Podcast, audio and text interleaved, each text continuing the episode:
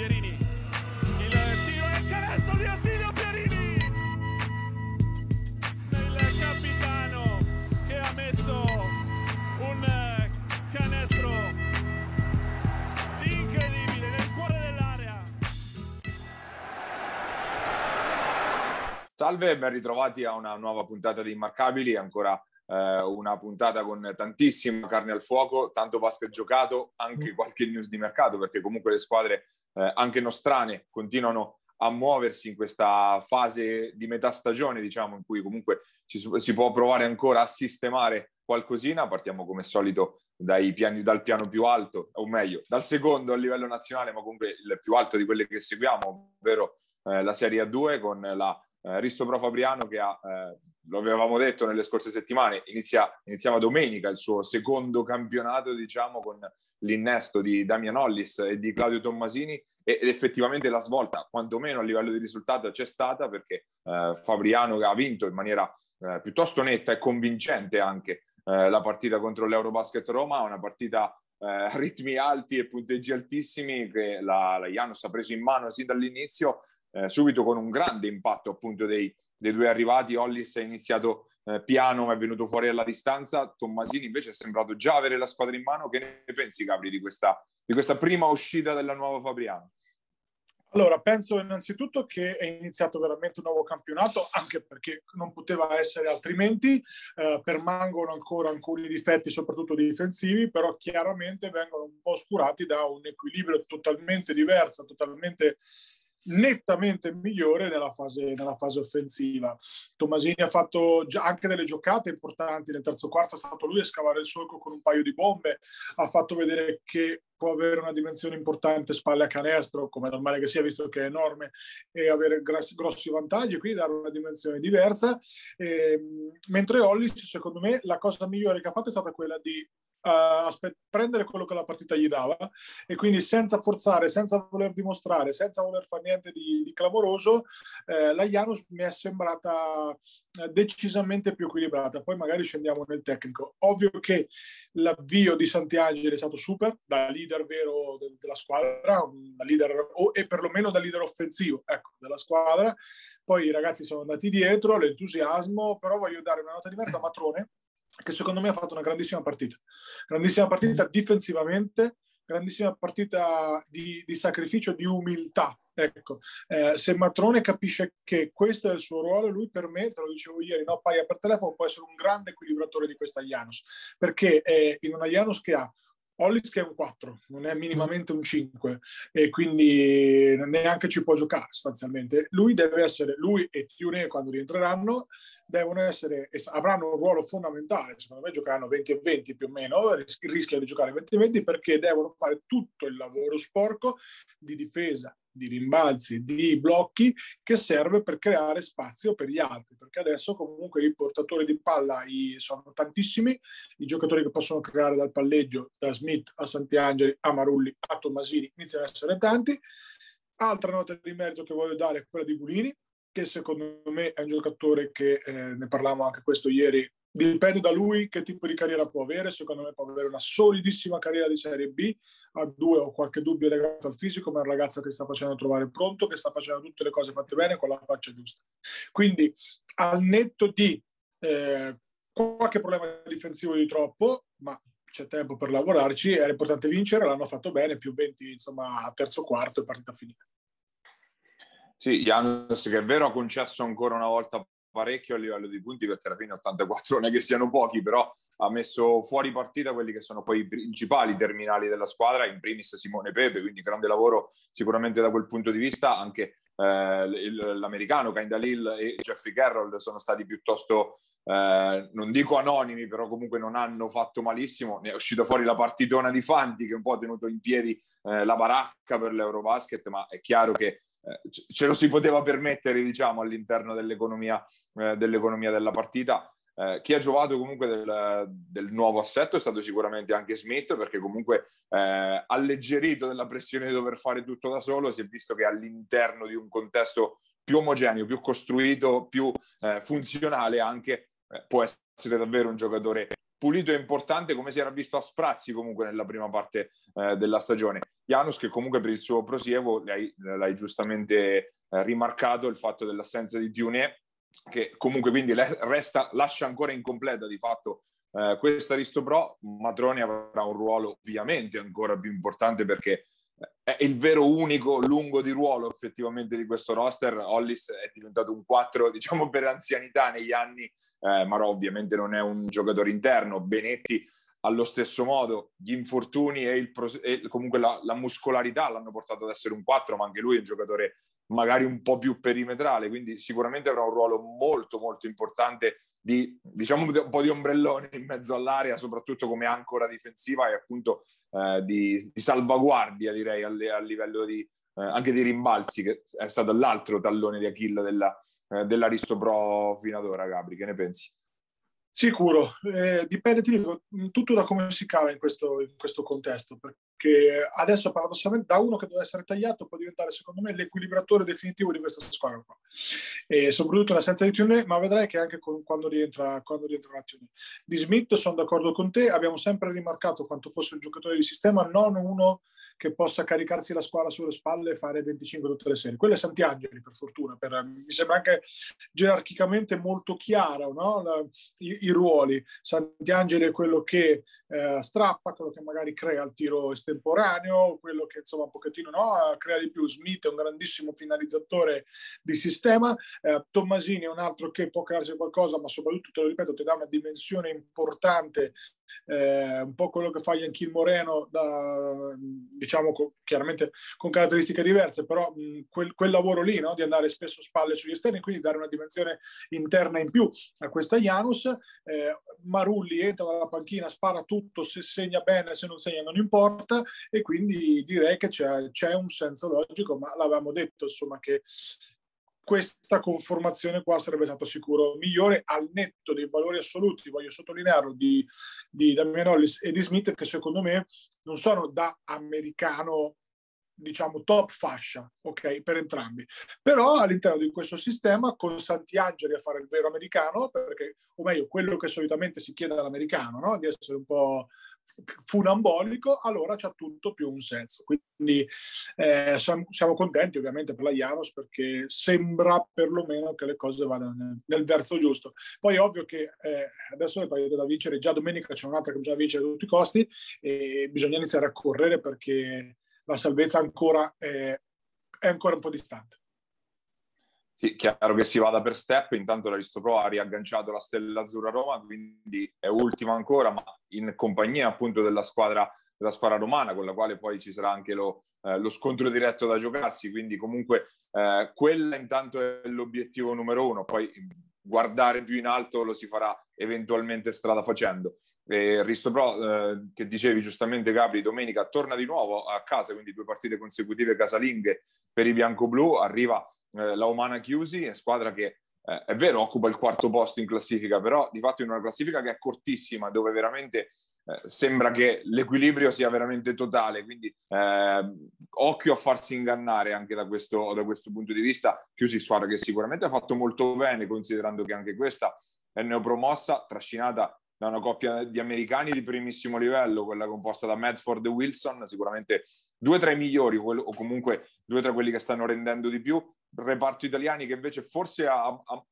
ha dato un po' meno, c'è l'esperienza di Musso sicuramente a spiccare, ma poi gli altri, magari anche il Ancelotti sotto canestro, ma poi magari gli altri non è che siano questi, questi giocatori fuori categoria, insomma una squadra comunque alla portata se la, Fabriano è quella iniziato a vedere domenica prossima, con, domenica scorsa, scusate, con una settimana di, di rodaggio in più. Chiusi che ha aggiunto anche Vaganza, che al netto dei problemi fisici che l'hanno devastato negli ultimi anni, povero mago, eh, a cui mando un abbraccione, eh, è un giocatore che comunque ha un corpo importante, è un top 100 di Serie B barra bassa a 2, insomma, lo ricordiamo, Iesi fare molto bene. Eh, hai detto bene tu, da, insomma, l'analisi di, di, di, di, Chiusi l'hai fatta molto bene, a me è un altro ragazzo che piace, Criconia, che eh, ne avevamo sentito parlare ed era un prospetto secondo me interessante, non è più un ragazzino ma è giovane, comunque pare che se non, è, se non sbaglio 98 qualcosa del genere, quindi è sicuramente alto a tenere d'occhio, però ti dico, Chiusi, squadra che eh, ha raccolto tutto quello che poteva raccogliere nella prima fase, adesso ci sta che magari vada un pochettino ad ammortizzarsi, no? a normalizzarsi in quella che è una zona di classifica, secondo me è insperata per una neopromossa, al netto del, sempre del discorso, ricordiamo che c'è l'Umana Reyer sopra, insomma, a fare da chioccia, però... Ehm, Fabriano deve provarci perché darebbe fiducia, darebbe punti in classifica. La Stella comunque ha una partita in meno rispetto a Fabriano, quindi sostanzialmente la classifica ancora non è definitiva. Eh, sicuramente una partita alla portata. Scendiamo in Serie B perché il piatto appunto è ricchissimo perché oltre al, alle partite dello scorso fine settimana ci sono stati poi i recuperi di ieri sera. Andiamo con ordine, rispettando come solito l'ordine di classifica. Partiamo eh, da Ancona, Ancona che eh, dopo le belle prestazioni, co- come solito in questa stagione, diciamo, alterna buoni periodi a stop un po', un po così. Stavolta eh, tra l'altro forse la prima vera sconfitta contro una squadra di rango più basso, quella che è arrivata domenica contro Teramo, che arrivava poi peraltro dopo, lo avevamo sottolineato la scorsa settimana, due bellissime prestazioni invece part- da parte della, della, Luciana Mosconi, uno stop ehm, duro nel quale ancora ha fatto di fatto un passo indietro, tanti errori soprattutto al tiro, risalta ovviamente il, l'1 su 13 dall'arco dei cent'anni, però tutta la squadra che comunque ha fatto un passo indietro, insomma. Sì, però ti dico, rispetto a... avevo detto che a Teramo sarebbe stato difficile vincere comunque e, e, e ci ho preso. anche, per, anche perché Teramo... è una squadra che, che, in un periodo lo sta dimostrando quei risultati. Sì, in questa... Sì, sì, si sta facendo comunque far trovare pronto a Teramo, al di là che ogni tanto anche Teramo inciampa in qualche, in qualche partitaccia, però comunque hanno un'identità molto chiara difensivamente, si affrontavano due difese molto simili, secondo me anche due squadre molto simili in generale proprio per per costruzione, diciamo, non tanto per costruzione del roster quanto per uh, la mentalità e il tipo di gioco che è stato dato dai due, dai due allenatori. Due difese molto, molto arcigne, due squadre che ti fanno giocare male, infatti ne è venuta fuori una partita di rara bruttezza per, per, quello che riguarda proprio il punto di vista estetico, però tutto sommato ti voglio dire anche qua, vado sempre un po' controcorrente, ancora eh, rispetto a quanto era abbastanza inguardabile in attacco rispetto all'inizio dell'anno, pur giocando male, pur trovando una serataccia, comunque i suoi tiri l'ha costruiti, tanti tiri erano buoni, non ultimo quello per, per il pareggio de, de, de, insomma, sull'ultimo possesso, eh, ma sono stati semplicemente, semplicemente sbagliati. Eh, si, è, si, è, visto un grandissimo Giombini, non tanto per i 12 punti, chiaramente suo high in Serie B, ma quanto per la presenza finalmente a rimbalzo, quello che gli si chiede, insomma, no? di essere presente, di essere un corpo presente. È andato un pochettino a sopperire alla giornata finalmente, mi verrebbe da dire, perché ha dimostrato di essere umano, un po' sottotono di cacace, che stava tirando la, la, la carretta, insomma, da, da mesi. Eh, poi per quanto riguarda la prestazione di cent'anni, allora, Simo secondo me ha fatto un grandissimo lavoro difensivo e questo va sottolineato perché lui è sempre sguinzagliato su, quasi sempre, insomma, sguinzagliato sul migliore degli esterni. Qua stava su Cucco, eh, sia insomma, che si tratti di box, sia che si tratti di 3-2, di uomo, eccetera, eccetera. Eh, gli viene richiesto uno sforzo forse eccessivo per quello che riguarda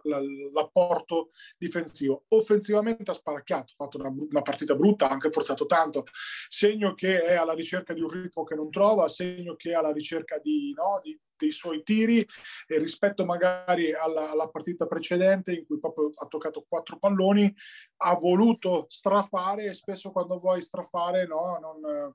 eh, non fai bene, questo è, è abbastanza evidente. Eh, non ho ancora capito mh, perché Pazzini parte dalla panchina, credo che abbia ancora problemi legati magari al post-Covid o all'infortunio, non, non, te lo so dire, però comunque quando entra Lollo la, la, squadra cambia marcia perché non me ne voglia Minoli che comunque è un role player assolutamente di buon livello, però Lollo è un'altra roba chiaramente. E, ti dico, una sconfitta che, che ci può stare, una sconfitta che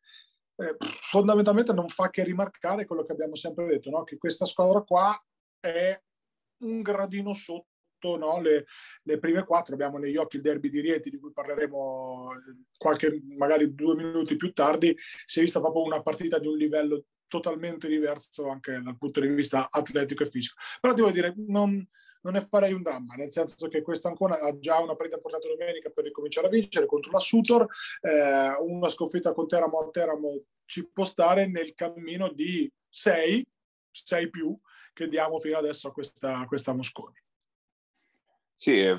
faceva solo specie perché, come dicevamo, fino ad ora Ancona aveva perso soltanto con Faenza tra le squadre che stanno dietro in classifica. Questa è solo la seconda sconfitta di quel genere, appunto solo per quello, perché è ovvio che nell'economia di un campionato per una squadra di fascia certo. comunque media barra alta ci sta qualche incidente di percorso, quindi assolutamente in media diciamo il, il, il percorso di Ancona che resta eh, al quinto posto, sopravanzata da Imola, ma comunque nella, nel computo poi tra recuperi e, e, e appunto il proseguo della stagione eh, l'equilibrio è davvero sottilissimo ancora lì in mezzo, ancora che viene agganciata appunto in questo gruppetto dalla Golden Gas Senigallia che ha tirato fuori un altro coniglio dal suo cilindro di questa stagione Pazzesco. incredibile dei, dei biancorossi, una partita veramente terrificante per 34 minuti, eh, il tempo della, per la Golden Gas di piombare a meno 13 sembrava veramente seppellita ormai la, la squadra biancorossa e tutto sommato non sarebbe stato così strano davanti a una squadra come la Chi Energia Rieti, la seconda forza eh, del campionato fino ad ora, invece poi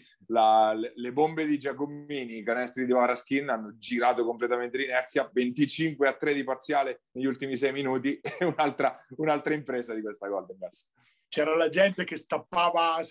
champagne a fine partita, una vittoria, ho visto Gabrielli impazzito, ma come normale che sia, una vittoria di grandissimo spessore mentale innanzitutto, questa è una squadra che non molla mai,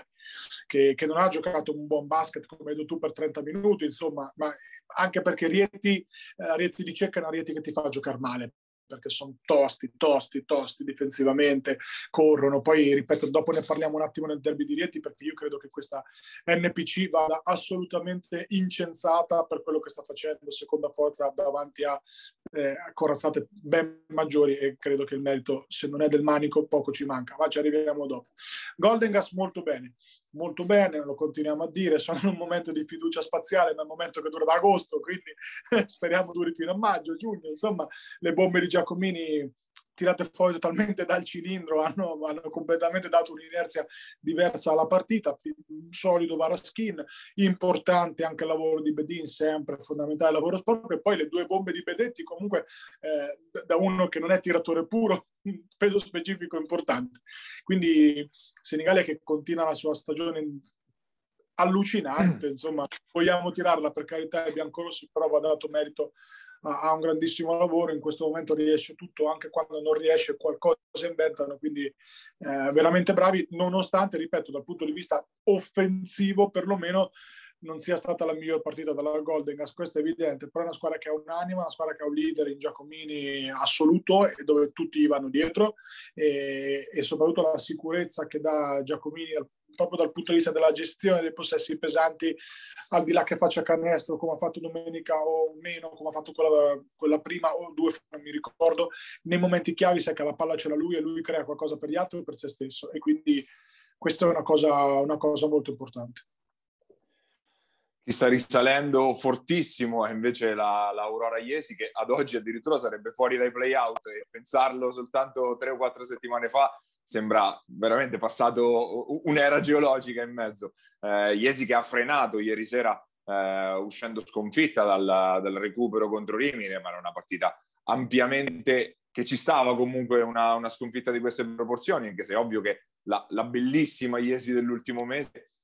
poteva nutrire diciamo, qualche, qualche ambizione, però ci sta insomma la, eh, la frenata sul campo di una delle corazzate di questo, di questo campionato. Iesi che invece il, il, diciamo non il, il, colpo vero, però comunque eh, la vittoria pesante l'aveva, l'aveva, messa a segno domenica perché quello con Giulianova era uno scontro diretto nella parte bassa della classifica. Eh, da questo punto di vista ha fatto un regalino a Montegranaro e Civitanova, eh, lasciando appunto Giulianova laggiù in fondo in una partita comunque sofferta che l'Aurora soltanto nel finale è riuscita davvero a mettere in cassaforte è rientrato Gloria e resta un po' questo, di, di, non direi di punto interrogativo, però il rientro di Gloria che costringe, non dico a snaturare questo corri e tira, questo run and gun che aveva impostato comunque l'Aurora fino ad ora, ma comunque lo condiziona un po' forse. Però ti dico, è rientrato bene, secondo me Gloria ha avuto il Covid, è rientrata prima partita, insomma pronti via quasi doppia doppia, 17, boh, 8, 7, non me lo ricordo. E comunque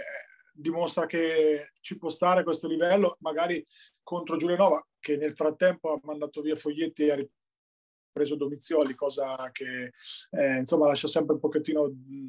insomma, interdetti per le modalità e per, per, il poco tempo che è stato dato a Foglietti, ma al di là di tutto, ehm, appunto Giulianova che aveva qualcosa da farsi perdonare da, dopo la sconfitta con Civitanova, eh, però ha trovato una, una Iesi che con un Magrini che sta giocando sempre più da uh, playmaker nel senso di creatore di gioco, eh, con Rocchi sempre molto pulire sugli scarichi, insomma ha vinto la quarta in fila, secondo me l'ha vinta anche molto bene. Ieri si è visto che chiaramente le dimensioni fisiche dei 3-4 diciamo lunghi e mezzi lunghi di Rimini per questa Iesi sono troppi, è ovvio perché Bedetti è grosso, quando tu nel 3 hai Magrini, che, metteteli come volete, insomma, Gai, Rocchi e Magrini, chi è il 2, chi è il 3, chi è l'1 cambia poco, Bedetti è un 3 4 fisicamente a vantaggio, eh, idem dicasi per, per, per Arrigoni che ieri ha fatto molto bene, insomma è normale che per fare quel campionato lì che ad oggi l'Aurora non vuol fare, giusto dirlo, serve una fisicità diversa. Però Aurora, io l'avevo detto, con il restyling si sarebbe cacciata fuori dai play-out, secondo me non farà i play-out, verranno risucchiate occhio alle varie Faenza che continuano a convincere, Cesena che continua ad alternare ottime prestazioni e scivoloni interni, vediamo cosa ne viene fuori. Però insomma un, un'ottima Aurora Iesi che continua in un processo di, eh, di risalita che io credo la porterà facciano gli scongiuri a una salvezza abbastanza tranquilla. Sì, e domenica c'è Iesi Senigallia, partita davvero interessantissima. Domenica prossima, domenica di doppio derby, tra l'altro. Iesi Senigallia da una parte, Ancona Montegranaro dall'altra. E citando, citando Montegranaro, ovviamente entriamo nel, in quello che era invece il derby di domenica scorsa, il derby che doveva un po' sparigliare le carte in, in fondo alla classifica, nella lotta ad evitare l'ultimo posto. Eh, lo ha vinto Montegranaro e quello poteva essere una sorpresa fino ad un certo punto, ma l'ha vinto con proporzioni davvero enormi perché alla fine è arrivato un più 24 con il quale la Sutor ha ribaltato pure la differenza eh, canestri nello scontro diretto rispetto al meno 15 rimediato all'andata sul campo di Civitanova, una, una vera legnata nei denti per la Virtus che comunque arrivava a questa partita carica per la vittoria rimediata con Giulianova, quindi anche con una sorta di match point, se vogliamo, nella, nella corsa salvezza, ora si trovano completamente invertite, invertite le parti, una, una prestazione davvero sorprendente su, su ambo, ambo, cioè sia guardandola dal punto di vista di Montegranaro che da quello di Civitanova, direi, da un lato in positivo, dall'altro in negativo. Prestazione indecente da parte di Civitanova, mm, fine della questione, nel senso Montegranaro ha fatto la partita che deve fare una squadra che sa che quella è la finale dell'Eurolega e quindi ha fatto una partita di tanta intensità, di voglia, di palle vaganti, di rimbalzi, di difesa, eh, al di là insomma che poi dopo le idee del basket ti premiano anche quando succedono queste robe come è giusto che sia secondo me. Dall'altra parte ci dicono, io non so se improvvisamente poi possiamo parlare visto in prima persona, visto che, che, siamo insomma, tutti e due lì. Pensavamo di essere diventati forti perché avevamo vinto di due con, con Giulianova, l'idea è sembrata un po' quella lì, atteggiamento superficiale, t- tutti sotto il par, qualcuno veramente al limite del, dell'impresentabile, perché tutto ci possono dire anche i nostri, i nostri, ascoltatori, tranne che non siamo più o meno imparziali nei giudizi, specie quando eh, dobbiamo parlare anche di noi stessi. No? Quindi una partita che non c'è stata dall'approccio iniziale 7-0 time out dopo un minuto si era già capito che sarebbe stata una brutta domenica che è diventata una domenica terribile perché ribaltato il punteggio agganciato in classifica superata in classifica ora Citanova è ultima ma ripeto comunque gran merito dato alla Sutor Crespi sembrava Shaquille O'Neal era in, quasi in doppia doppia dopo due quarti. Masciarelli ha fatto un po' il bello e il cattivo tempo e quanto sarebbe servito un giocatore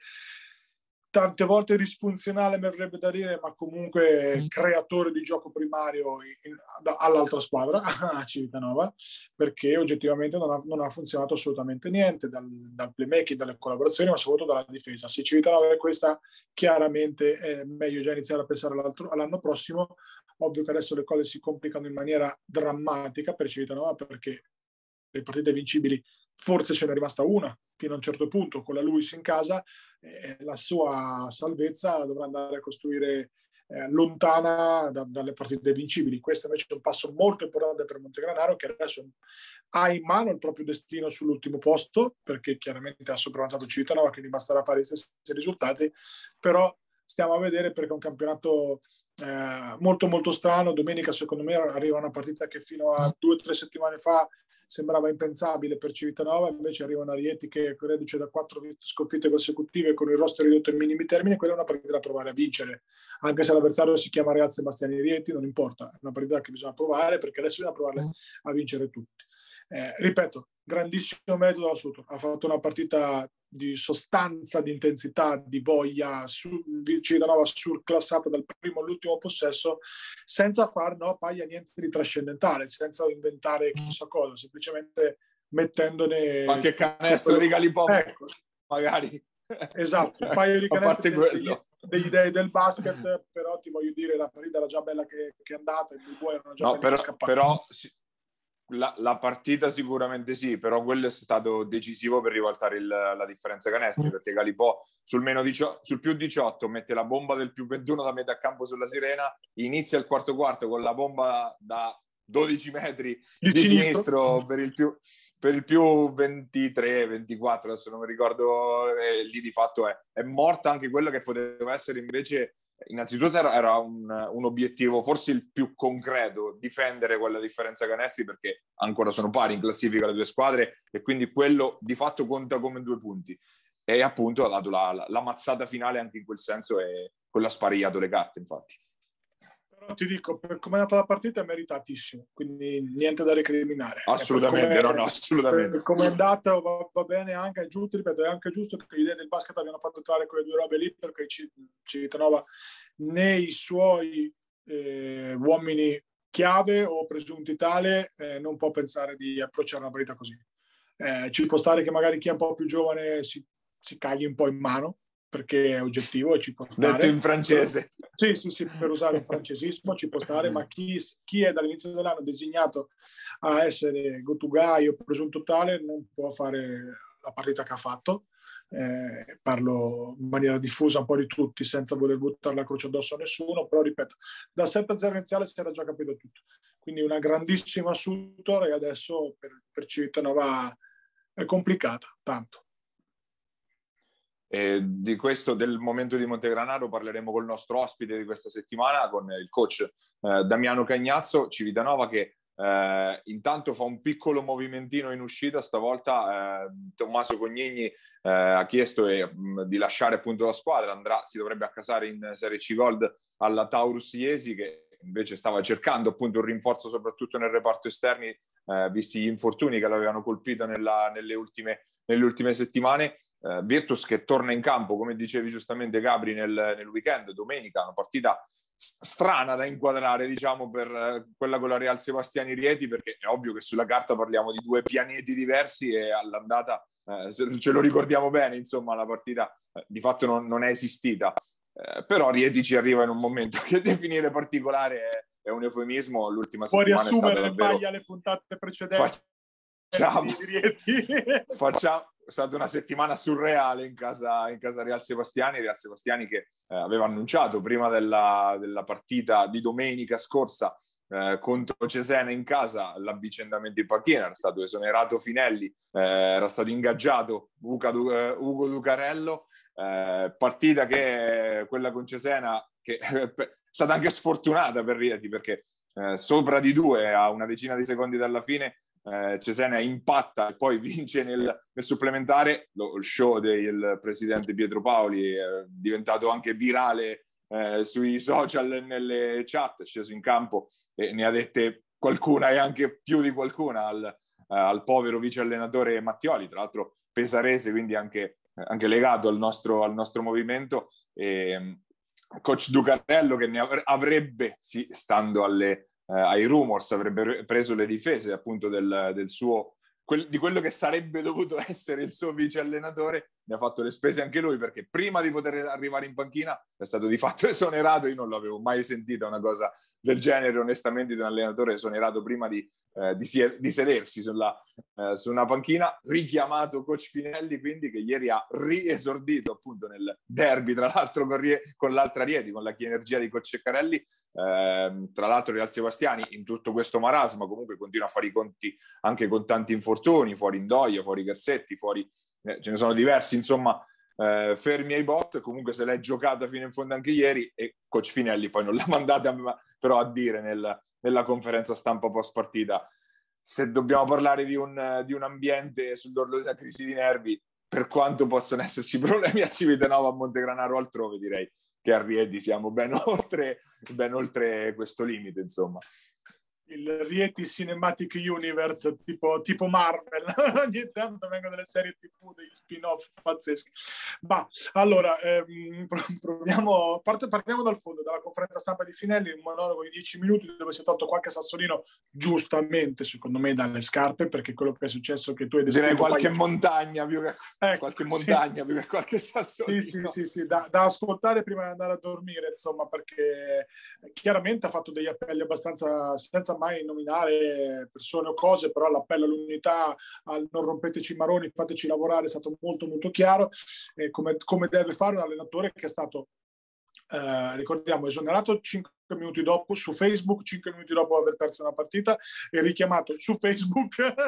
mezz'ora dopo, prima dell'inizio della partita. Quindi diciamo che... Questo per, perché per, precisiamo anche i, i, i, passaggi orari, perché lunedì mattina, ovvero dopo la, eh, 12 ore dopo la sconfitta eh, contro Cesena in casa, eh, la società annuncia di aver posticipato la conferenza stampa di presentazione di Ducarello, questo alle nove e mezza di mattina, alle due viene annunciato il ridimensionamento del progetto e il ritorno di Coach Finelli, quindi questo per chiarire un po' anche la, esatto, il passaggio esatto, esatto. La cronologico. Insomma, sì, sì. Ma eh, stando al campo, che è quello che poi a me interessa particolarmente, eh, ieri è stato un derby bellissimo, bellissimo veramente, intenso, mh, giocato dei ritmi forsennati, con una bella cornice di pubblico. Una città come Rieti, tra l'altro, avere due squadre così, secondo me è una follia, ma questo è, vale un po' per Montegranaro ai tempi da Poderosa, vale un po' per tutti. Eh, Rieti comunque ha dimostrato, se, secondo me, chi era in campo ha dimostrato molto chiaramente da che parte sta, cioè dalla parte di Finelli. Poi era una squadra che aveva Cinciarauli e, e Dieng e non aveva, eh, non, non, era stata disegnata così all'inizio dell'anno, insomma, ecco, e comunque hanno fatto molto bene. Tra l'altro Dieng secondo me si candida per essere uno dei pezzi pregiati del mercato di quest'estate. E, um,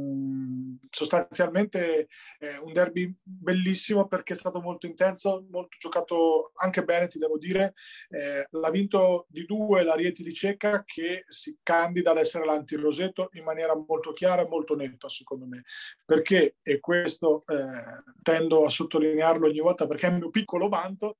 eh, quando all'inizio dell'anno dissi occhio perché probabilmente sì, Rieti è forte, eh, Rimini è forte, ma quella di Cecca è quella costruita meglio e allenata meglio, senza se, senza ma, per come la vedo io, che sono palesemente di parte, se sia chiaro. Eh? Cioè, il mio rapporto con Cecca è Adesso qualcuno, qualcuno si lamenterà adesso. Sì, sì, sì, però, però io sono di parte, nel senso che comunque questa Rieti qua non ha il talento, secondo me, di tante altre squadre, anche che gli stanno sotto, ma vanno ai 2000 all'ora, difendono, giocano e quindi per me è la netta eh, candidata numero uno a Roseto ad essere davanti Roseto che ha qualcosa in più, è evidente dal punto di vista del talento. Roseto che però ha perso finalmente, mi verrebbe da dire, dopo 13 vittorie di fila, ha perso anche in maniera un po' svogliata, no Paglia, come, come avevamo detto, era un po' maturo. Eh, lo dicevamo da,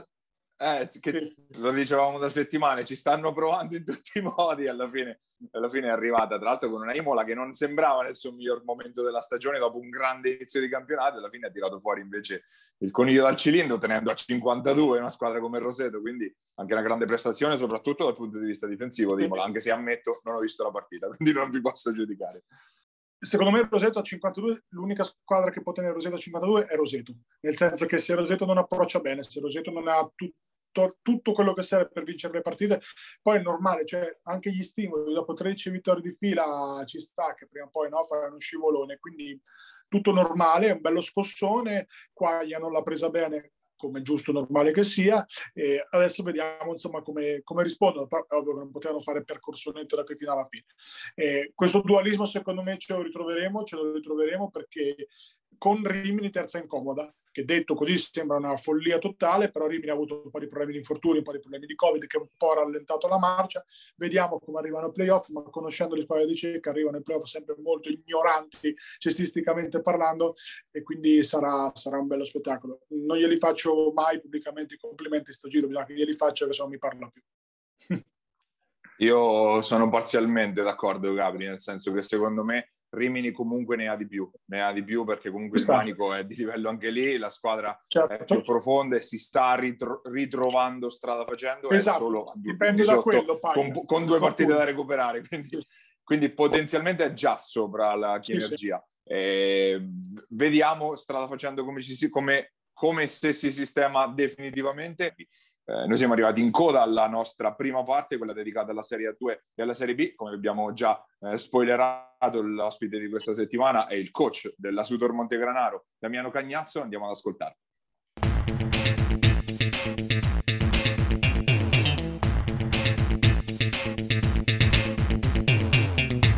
Nostro ospite questa settimana abbiamo il coach della Sudor Montegranaro, Damiano Cagnazzo. Innanzitutto grazie di aver accettato il nostro invito. Grazie a voi per l'invito, è un piacere. Allora Damiano, ovviamente partiamo dalla contemporaneità, o meglio, dalla partita di domenica scorsa, l'attesissima eh, sfida salvezza tra eh, la tua Sudor e la Virtus Civitanova, un risultato, ne parlavamo anche fuori onda, appunto maturato nelle proporzioni sicuramente inatteso sia da una parte che dall'altra. Eh, è ovvio che in una, in una, prestazione del genere ci siano sia aspetti psicologici che tecnici. Quali pensi siano stati quelli preponderanti in questo, in questo caso? Sicuramente gli aspetti psicologici hanno determinato molto di più che gli aspetti tecnici l'esito finale della partita. Eh, credo che il nostro approccio e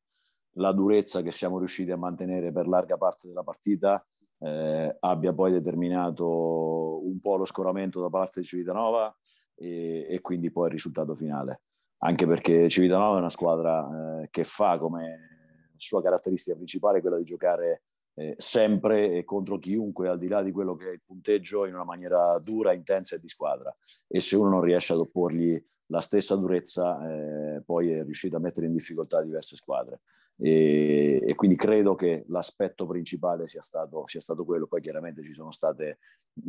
molti dettagli eh, tecnico-tattici che, che, noi siamo stati bravi ad interpretare e che ci hanno premiato, però credo che l'aspetto psicologico sia stato il più importante. Sei arrivato più o meno da un mese e mezzo a Montegranaro. Eh,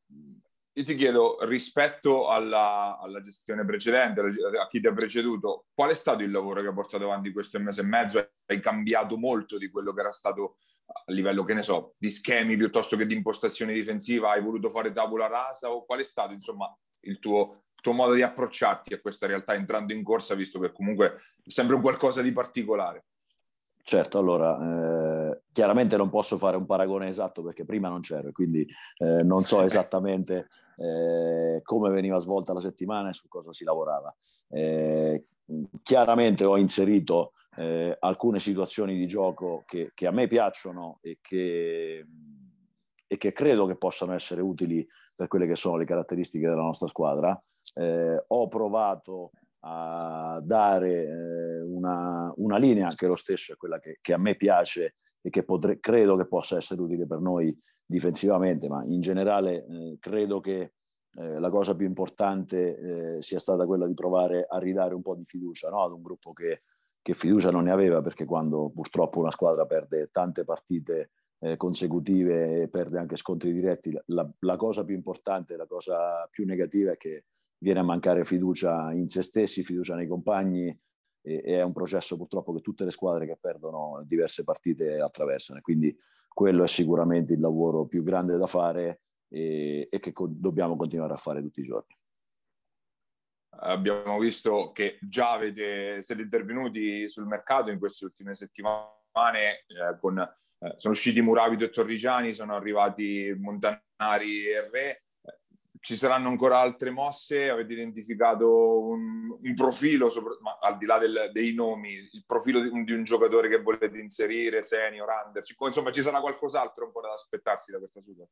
Ma l'idea è quella di, di aumentare il più possibile eh, le armi a disposizione di questa squadra per provare eh, a salvarsi. Abbiamo la possibilità di fare eh, un solo inserimento senior e quindi su questo ci stiamo ragionando e potendone fare uno solo eh, il ragionamento deve essere ampio perché ci deve servire sia nel, nel, brevissimo termine, ma anche nel caso in cui riuscissimo a centrare i play out, dobbiamo guardare anche il quadro più generale e, e cercare un profilo che ci possa aiutare anche nel, nel, caso in cui riuscissimo a centrare i play-out. E, e quindi eh, credo che le, gli sforzi di tutti sono quelli per provare eh, ad aumentare le armi a nostra disposizione, però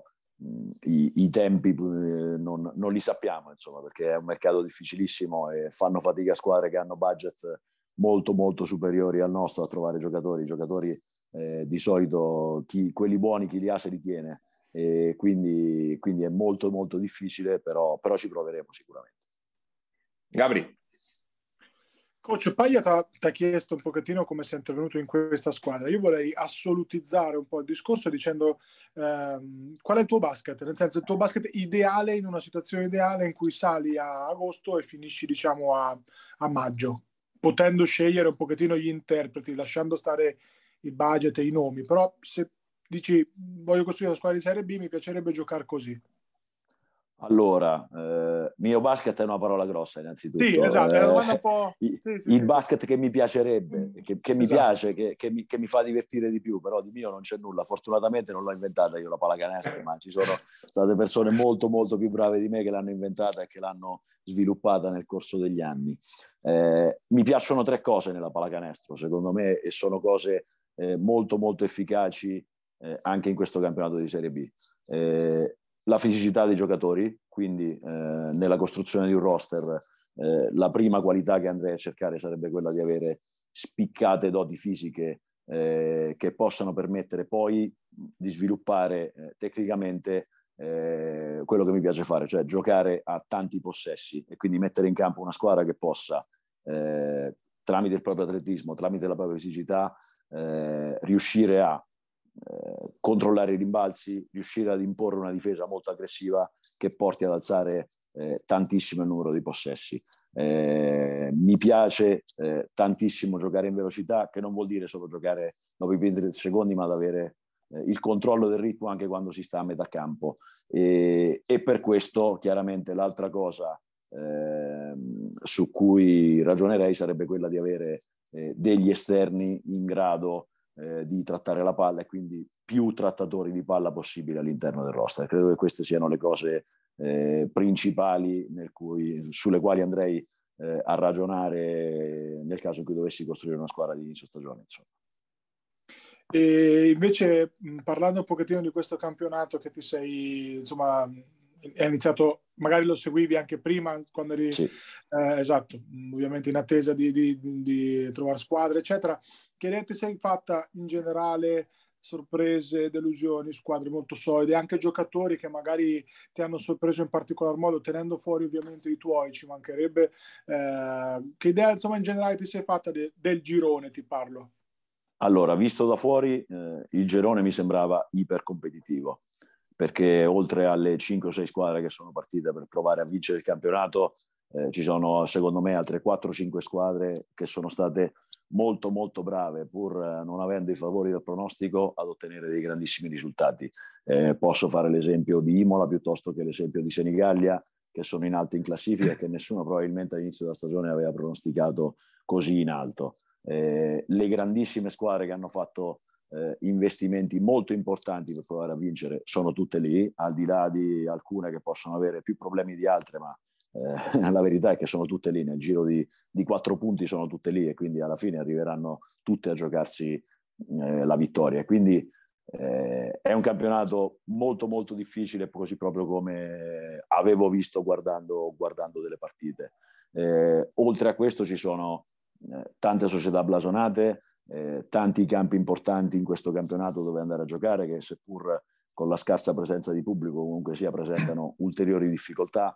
e, e quindi è un campionato molto molto difficile. Eh, per quello che riguarda giocatori, secondo me i giocatori ce ne sono eh, tanti che stanno rendendo eh, molto molto bene, che stanno facendo eh, la differenza per le proprie squadre. Eh, in generale però credo che tutte le squadre, dalla prima all'ultima, eh, hanno secondo me una chiara identità e questa è la difficoltà maggiore di questo campionato. Tutte le squadre hanno una propria identità e contro tutte le squadre è molto difficile giocare. Eh, per, eh, sembra una banalità, ma, ma, è la realtà, perché poi eh, avendo tutte delle chiare identità, se uno non riesce ad imporre la propria, eh, diventa difficile vincere. Quindi, quindi, è molto molto difficile questo girone. Adesso ti faccio la domanda, coach, che è un po' un mio, virgolette, cavallo di battaglia, voglio vedere se lo condividi ed eventualmente no. Eh, tu poi dopo Paia parla della tua carriera,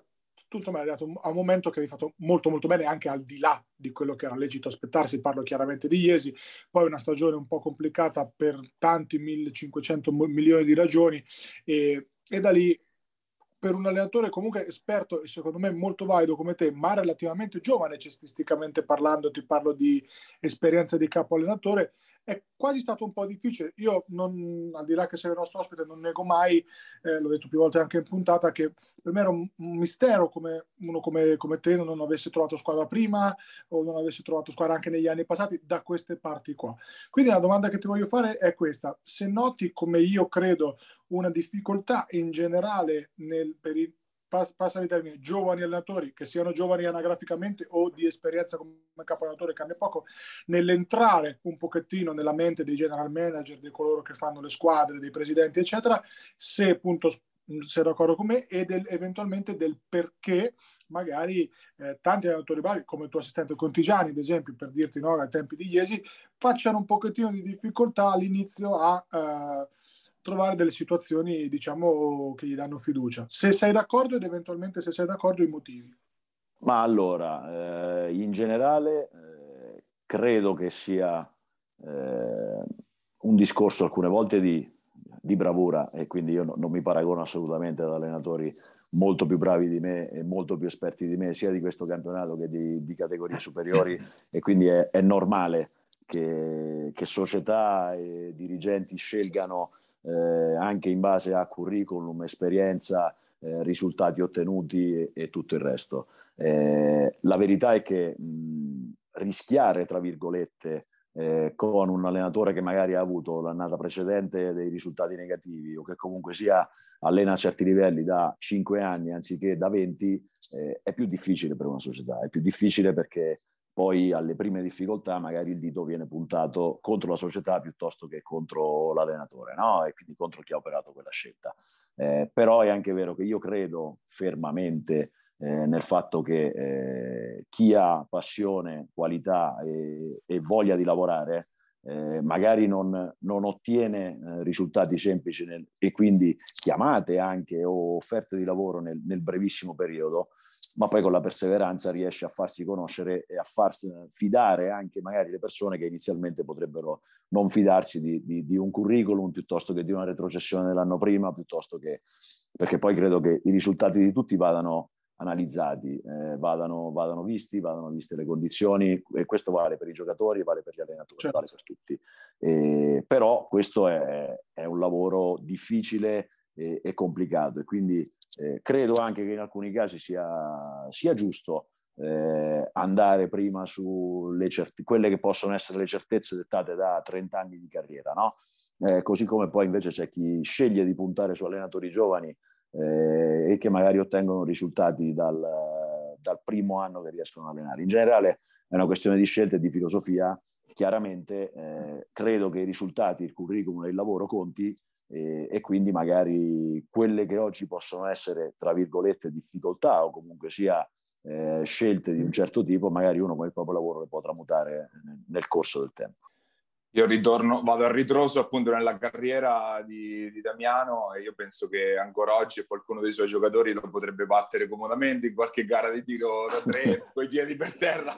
Comunque Damiano che... Se eh, non corro per... sì, se non corro non devo correre però. Infatti ho detto piedi per terra, non a caso. Eh, Damiano che nasce eh, come giocatore eh, nelle, nelle, nostre minors, eh, Maceradese, eh, cresciuto appunto anche, se non sbaglio, nel vivaio comunque di, di Macerata, un'esperienza sì. a Porto Sant'Elpidio che è quella probabilmente più, che è rimasta più negli occhi, forse perché da, da Elpidiense è rimasta anche più negli occhi e probabilmente anche da, per te da Maceratese contro Civitanova c'è sempre questo, questa voglia di darglielo, no? un,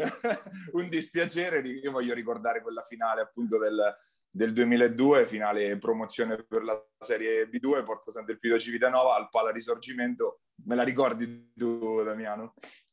Eh, quello è un bel ricordo, è probabilmente il più bel ricordo della mia infima carriera da giocatore eh, quale sono stato. È un bel ricordo perché da nono di quella squadra praticamente che aveva eh, a disposizione pochi minuti da guadagnarsi tutte le partite, giustamente perché davanti avevo veramente dei giocatori molto forti in una squadra costruita per, per centrare la promozione, per andare in Serie B. Eh, gara 2 in trasferta con eh, metà palazzetto di Cittadella, se non di più, pieno eh, di nostri tifosi. Entrare eh, alla fine del terzo quarto, all'inizio del quarto quarto e fa tirare due mattonate eh, in momenti anche in cui io fossi stato l'allenatore o dei compagni più grandi avrei detto perché, perché l'hanno passato a Damiano no? e, e, poi invece nel supplementare mettere eh, il canestro del pareggio e il canestro del più 6 se non sbaglio per, per chiudere sì, la sì. partita con il pubblico che praticamente è sceso dal secondo anello è stata veramente veramente una, è veramente il ricordo più bello della, della, mia carriera di giocatore, anche perché è stata un'annata fantastica dove mh, ho instaurato tanti rapporti con delle persone che poi ancora durano eh, oggi in un ambiente che, che, viveva di pallacanestro, pur se facevamo la C1 all'epoca, è veramente un ricordo che, che porterò dietro sempre, bellissimo. La tua carriera di giocatore è poi andata avanti ancora per, per qualche anno, poi dopo hai scelto appunto di passare eh, a quella da allenatore. La carriera da allenatore invece ovviamente, come dicevamo, caratterizzata dalla tua esperienza decennale, se non sbaglio, in quel di Iesi. Esperienza che appunto si era chiusa con uh, la retrocessione, poi la, sei, sei, uscito appunto dalla, dall'ambiente di Iesi. Come, come hai vissuto quel, quel, passaggio, quell'uscita un po' anche da quella che era di fatto ormai diventata una comfort zone per te? Quindi la necessità anche di reinventarti dopo, dopo una lunghissima esperienza in un ambiente. Come l'hai vissuto quel passaggio lì? Allora, è stato un passaggio difficile perché umanamente chiudere con una retrocessione per classifica avulsa a pari merito con altre due squadre in una stagione tribolatissima con, dei, insomma, con tantissime nostre colpe ma anche tantissimi eventi imponderabili eh, e quindi lasciare questo, questo ricordo dopo dieci anni bellissimi che mi hanno eh, trasformato da un ragazzino di 28 anni che iniziava ad allenare ad un capo allenatore di, di A2 con 99 panchine, che sono state a Iesi, 99 panchine in A2, eh, lasciarlo con questo ricordo brutto è stato mh, l'aspetto più difficile probabilmente. Eh, dall'altra parte credo che eh, fosse stato giusto in quel momento eh, cambiare, al di là del risultato sportivo, credo che sarebbe stato giusto cambiare anche eh, in caso di salvezza, anche in caso di, di, di un risultato positivo, eh, perché come dicevi tu poi eh, quella era diventata casa mia cestisticamente, no? E quindi con tanti aspetti positivi, eh, ma anche eh, alcuni aspetti che potevano venire a mancare, tra virgolette, quando uno si siede, si abitua e tutti ti trattano bene, tutti ti vogliono bene, magari qualcuno pretende anche eh, qualcosina meno, tra virgolette, perché ti conosce e sa i tuoi difetti, i suoi pregi, spesso eh, eh, questo può portare eh, comunque sia ad ottenere meno di quello che uno può fare, no? E quindi era giusto per me, per Iesi, per tutti, eh, provare a fare un passo diverso. E, ripeto, l'unico, l'unico, dispiacere, l'unica cosa brutta di quel momento è stata eh, farlo con quel risultato pessimo, che però fa parte del gioco e quindi ce lo teniamo e ce lo teniamo come insegnamento.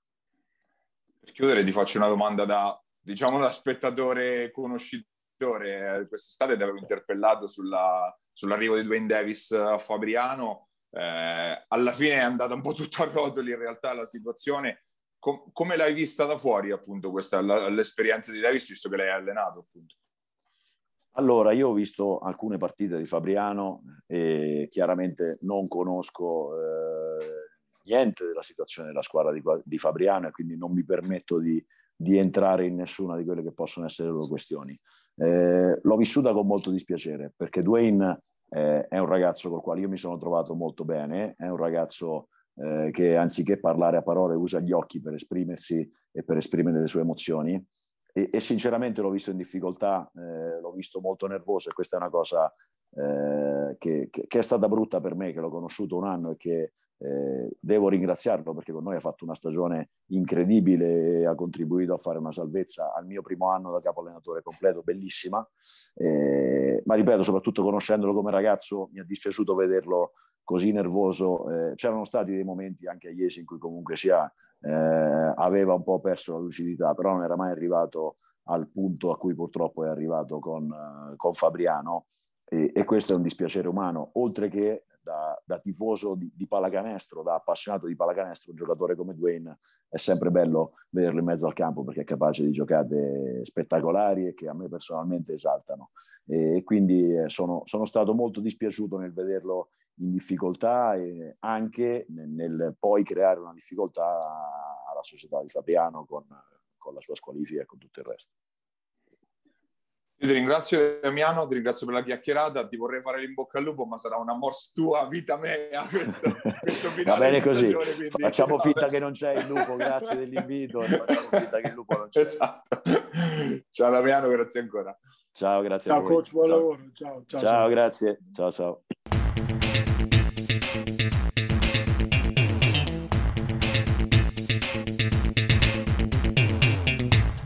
Era Damiano Cagnazzo, il nostro ospite questa settimana, allenatore della Sudor Basket Montegranaro. Ora eh, parliamo di Serie C, Gold e Silver, partendo ovviamente dal primo campionato regionale, dove comunque la sorpresa della settimana è arrivata eh, da Perugia, la Sicoma Val di Ceppo, eh, l'avevamo detto, con il rinforzo del lungo eh, Lucas Polekauskas diventava una, una, mina vagante da tenere d'occhio e subito il primo colpo l'ha piazzato la squadra Umbra eh, stoppando la Alley Matelica, una Alley che eh, era evidente non sia nel suo miglior momento, anche perché veniva da quattro partite in due settimane, eh, partita anche strana, andato un po' sulle montagne russe, Matelica precipitata a meno 18 nel terzo quarto, una rimonta furiosa condotta da Vissani e Felson, nel finale un, eh, un fischio molto molto dubbio su un, um, su un presunto fallo in attacco che a rivista rallentatore ehm, è sembrato molto generoso e che comunque ha indirizzato la partita quindi verso, verso Val di Ceppo, ma partita che comunque la Sicoma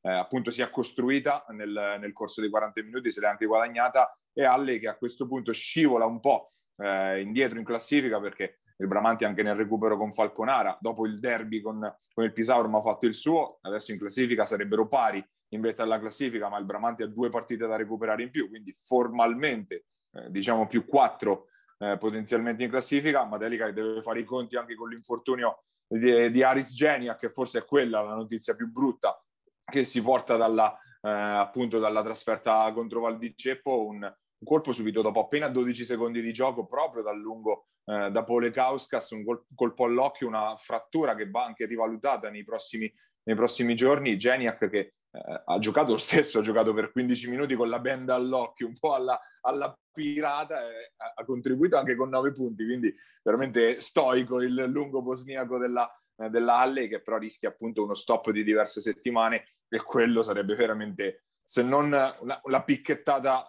definitiva, comunque un colpo durissimo alle ambizioni della Vigor. Che secondo me ha preso malissimo la sconfitta con, con Bramante, cioè c'è stato proprio secondo me un calo di entusiasmo nell'ambiente che poi si riflette su, su, sulle partite, nel senso prendere consapevolezza di avere un gap che magari non si pensava di avere così ampio, poi mettici ovviamente anche questi, questi episodi un po' sfortunati, eh, non vorrei che magari possa aver eh, dire, minato un po' le certezze di un Halle che fino a quel momento invece aveva fatto una, una signora marcia. Detto ciò, parliamo di una partita persa di pochi punti, insomma, quindi poca roba, in casa di Val di Ceppo che secondo me, come abbiamo detto, eh, diventa una, una, una, squadra che poi ai playoff non voglio affrontare perché i playoff poi Meschini se la lascia le scarpe, quindi voglio dire diventa complicato per tutti anche perché poi parliamoci chiaro, Valdiceppo bene tutti, ma si passa sempre da Meschini da quanto, da quanto voglia per, per, vincere le partite. Giocatore di categoria superiore, se solo gli fosse mai interessato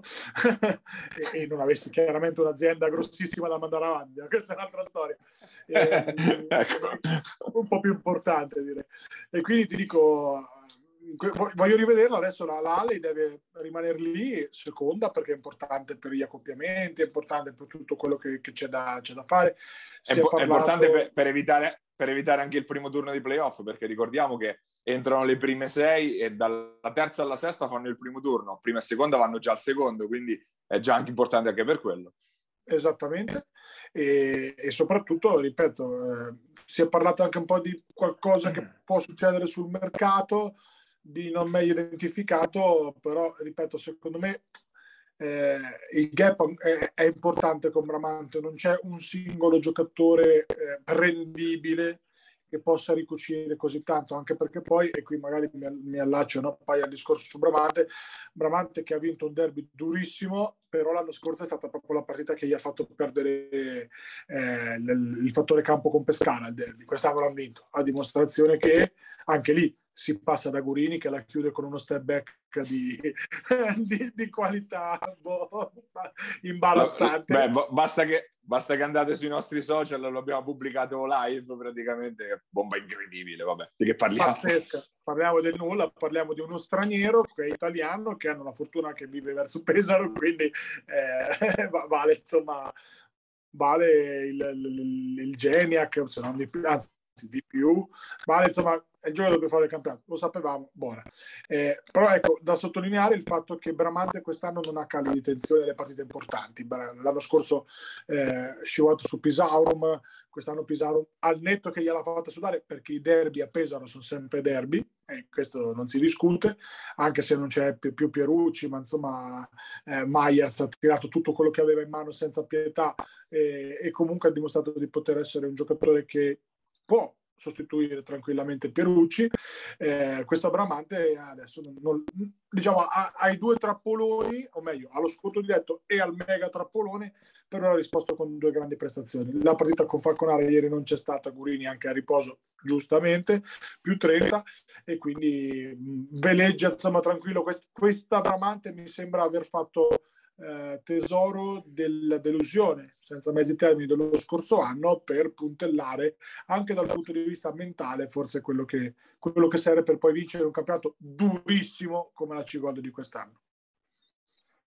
Anche perché un Gurini in più non è che, fa, non è che faccia eh, male, insomma, rispetto alla squadra dell'anno scorso. Upgrade eh, discre- discreto, diciamo eh, alle spalle del, del, duo di testa, ma ormai non si può parlare più di duo di testa perché di fatto il Bramante sta un po' andando via e a livello di sconfitte eh, Matelica ha lo stesso numero di sconfitte di Osimo che appunto sta rinvenendo dietro e che eh, ha approfittato della vittoria con Falconara, del, dello scontro con Falconara appunto per incamerare altri due punti e continuare la sua corsa in alto anche di altri arrivi in casa in casa Robur di altri due giocatori che andrebbero ulteriormente ad allungare una rosa che è veramente sconfinata, pronta per, per le coppe europee, insomma per la, eh, per la Robur che comunque evidentemente ambizioni di provarci a giocarsela fino in fondo eh, ce le ha nella parte più bassa della, della classifica, invece eh, importante e preziosa la vittoria eh, di Porto Sant'Elpidio che un po' si toglie la scimmia dalla, eh, dalla schiena, una, una vittoria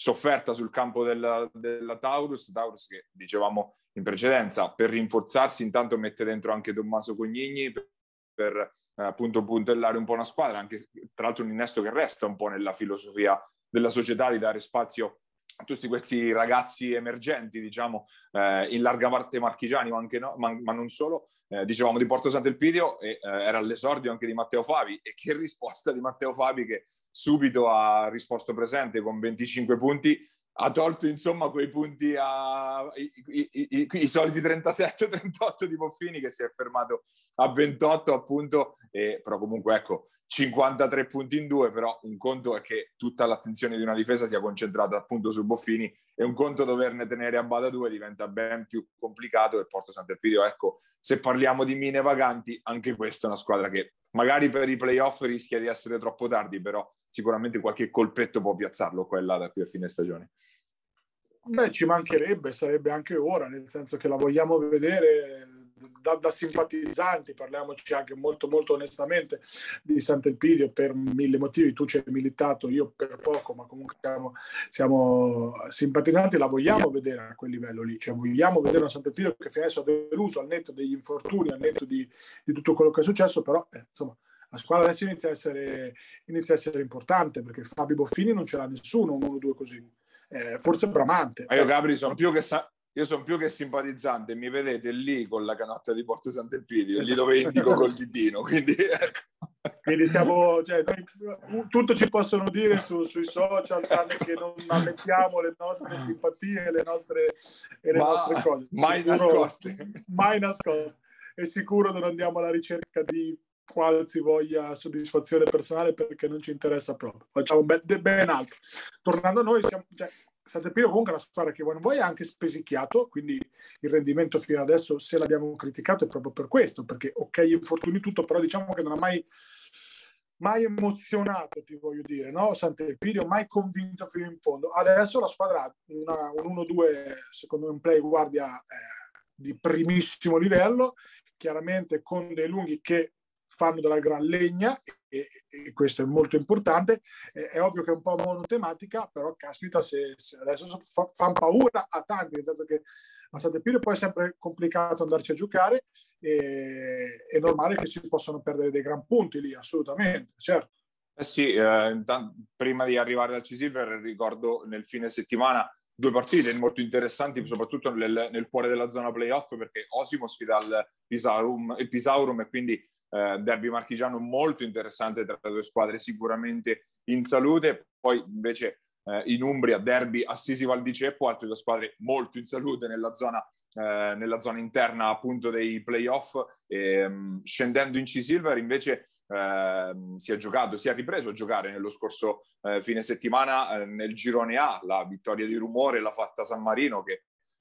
sfidava eh, la Bartoli Mechanics Metauro, vittoria in rimonta, può essere scesa anche a meno 13. San Marino piazza la zampata in un girone che ormai comunque è nettamente spaccato in due, con le prime quattro a fare una corsa, le ultime quattro a farne un'altra. Vinci Silver, eh, Porto Recanati, eh, continua invece a viaggiare speditissimo come un treno eh, nella, appunto in vetta alla, alla, graduatoria. In coda è arrivato il colpaccio invece finalmente di Tolentino che dopo la gara d'andata vince anche il ritorno con Gualdo, quindi evidentemente ci si trovano bene i ragazzi di coach Palmioli che perso H comunque eh, e senza averlo ancora rimpiazzato hanno, sono andati a vincere con un super Elia Rossi, tra l'altro Uh, abbiamo subito la, la, l'onda travolgente dei sostenitori di, di Elia Rossi che l'hanno uh, eletto immarcabile della settimana, segno comunque uh, del ragazzo che è molto apprezzato e molto amato, oltre che nella sua Fabriano, anche nel, in tutto il resto un po' del centro-sud delle Marche, quello in cui un po' ha girato in questi anni e comunque grande prestazione la sua, è stato decisivo appunto nella vittoria sul campo di Waldo in attesa dello spareggio di fatto in, nella zona bassa della classifica di sabato contro Porto San Giorgio, le due squadre che occupano eh, l'ultima piazza a quota a 4-4 punti, tra l'altro eh, l'ex Tolentino Nacca che dovrebbe in teoria esordire appunto con la maglia di Porto San Giorgio, immigrato appunto alla Virtus, quindi anche diversi temi aperti anche sul fronte, sul fronte mercato e situazione che comunque si va, eh, si è consolidata un po' in, in entrambi i gironi. Sì, si è, consolidata con eh, appunto Recanati, Porto Recanati che dimostra una superiorità che nessuno ha mai messo in discussione. Eh, ha esordito anche un po', ma con una prestazione tutto sommato discreta, insomma soddisfacente, allunga, come diciamo, il suo ruolo è quello di allungare un po' il roster di una squadra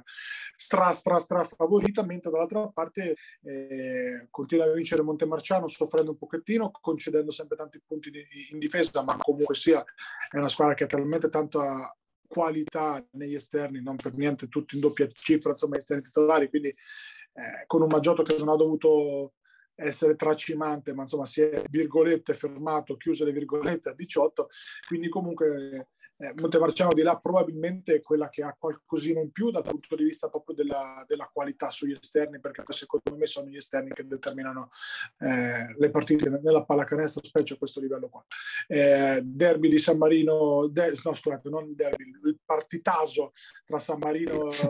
e, e Metauro ci ha consegnato una San Marino vincente, anche se insomma è dovuta ritornare su, quindi da, da un meno 13-14, una cosa simile, quindi a dimostrazione che la Bartoli squadra vera, la, la parte di squadra forte e nel frattempo comunque, come si dice, zitta zitta, cacchia cacchia, ritorna forte questa Urbania che comunque sia sempre una squadraccia, sempre quel gruppo lì più o meno da ormai boh, da quando ne ho memoria, per